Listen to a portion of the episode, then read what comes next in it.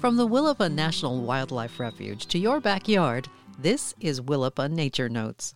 From the notebook of naturalist Rebecca Lexa, Phytoplankton.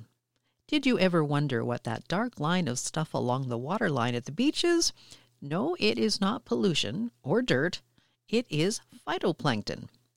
Phytoplankton are tiny microscopic plants that live in the ocean. They're a very important part of the ocean ecosystem, as many small creatures feed on them. Those small creatures are then eaten by larger animals, which are eaten by even bigger ones all the way up the food chain. There are even huge animals, like some whales, that eat the phytoplankton themselves. Everyone needs phytoplankton, even if these tiny plants aren't on the menu. They actually produce more of the world's oxygen than rainforests. Estimates range from 50 to 85 percent of oxygen coming from phytoplankton. While there are many, many trillions of individual phytoplankton in the ocean, their numbers can be severely decreased by pollution, ocean acidification, and other ecological disasters. One group of phytoplankton, Pseudo-nitzschia, produce domoic acid.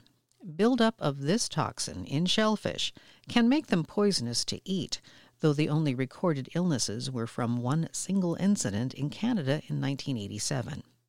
Coastal areas are monitored for domoic acid levels, and if they get too high, shellfish seasons are closed.